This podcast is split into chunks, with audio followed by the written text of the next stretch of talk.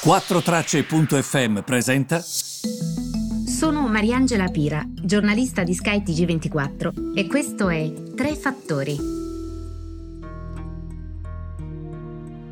Tutti benvenuti, Tre Fattori, 12 febbraio. Allora, scusate il ritardo, io oggi eh, ho tenuto questa, questo intervento all'Università Luisa, alla scuola di giornalismo, devo dire che è stata un'esperienza molto emozionante, perché parlare con i ragazzi è bellissimo e secondo me mm, a me sarebbe piaciuto ai tempi avere sempre questa, mm, eh, queste, questi stimoli dall'esterno, quindi io credo che sia nostro dovere di chi già svolge questa prof- professione, io non sono certo voglio dire, non sono certo Oriana Fallaci, però chiunque di noi viva questa professione è molto bello che la metta a condivisione degli altri. Quindi um, sono veramente molto felice di questa esperienza. Di che cosa par- parliamo oggi? Allora, scusatemi, a me una cosa fa ridere.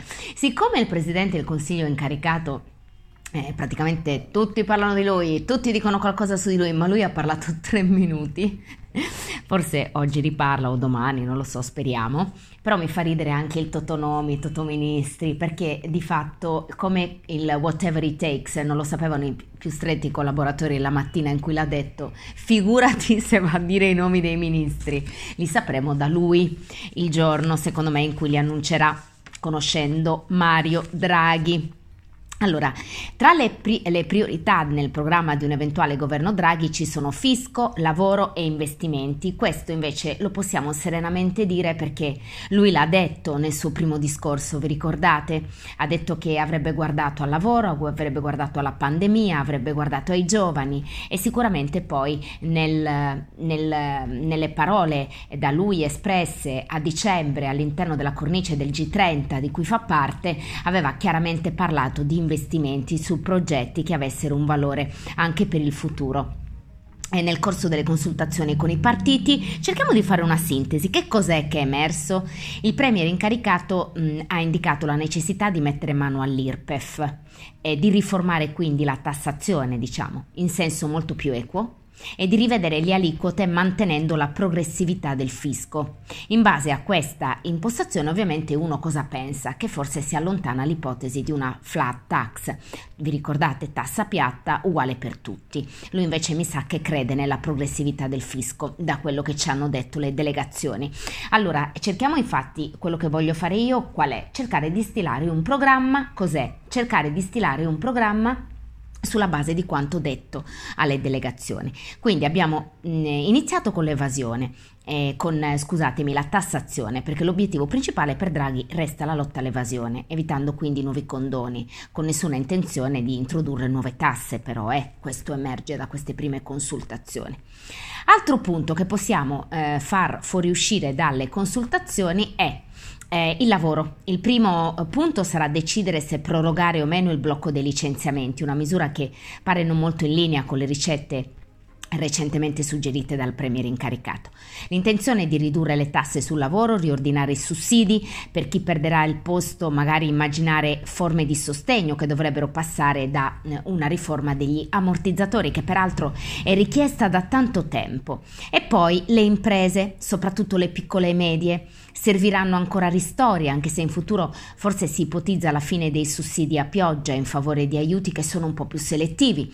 L'anno scorso gli aiuti sono andati a bomba a tutti, mentre invece magari alcune aziende hanno anche guadagnato nel 2020, altre invece hanno perso molto di più di altre, quindi bisognerebbe fare un lavoro più selettivo, sicuramente in questo lui è, è molto bravo.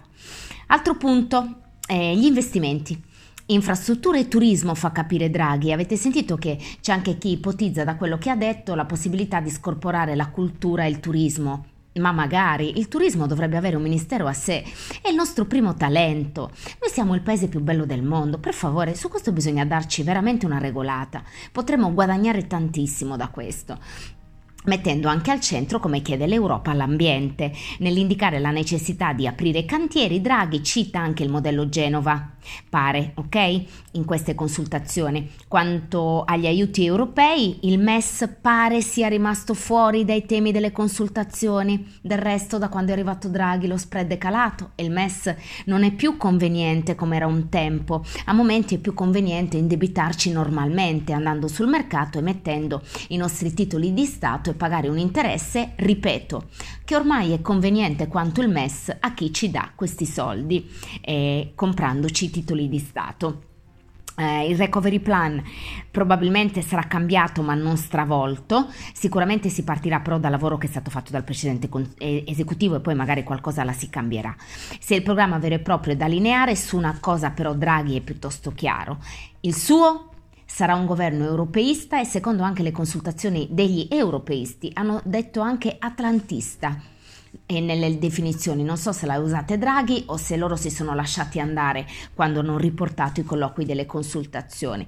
E non escluso che una visione molto ampia si possa arrivare a mettere sul tavolo di Bruxelles temi come il debito comune, permanente, quindi non legato solo al Covid come adesso o all'emergenza del Recovery Fund, e anche un fisco europeo, di modo che tutti paghino magari meno tasse più giuste e che si arrivi ad un bilancio comunitario. Ecco, questo è un po' il punto di questa settimana ricca di consultazioni, vedremo quale sarà il programma di Draghi, lo giudicheremo eh, sulla base dei fatti, però questo secondo me vi, vi può servire perché è proprio una sintesi di quello che è emerso in questa settimana dalle varie consultazioni che ci sono state dai vari partiti che hanno parlato con lui, ognuno ha sintetizzato quello che è stato detto e facendo, prendendo tutte le dichiarazioni e operando una sintesi, ho pensato appunto di... Ehm, condividere con voi tutto questo. Vi mando un abbraccio, vi auguro un buon weekend e ci, ris- ci si risente lunedì.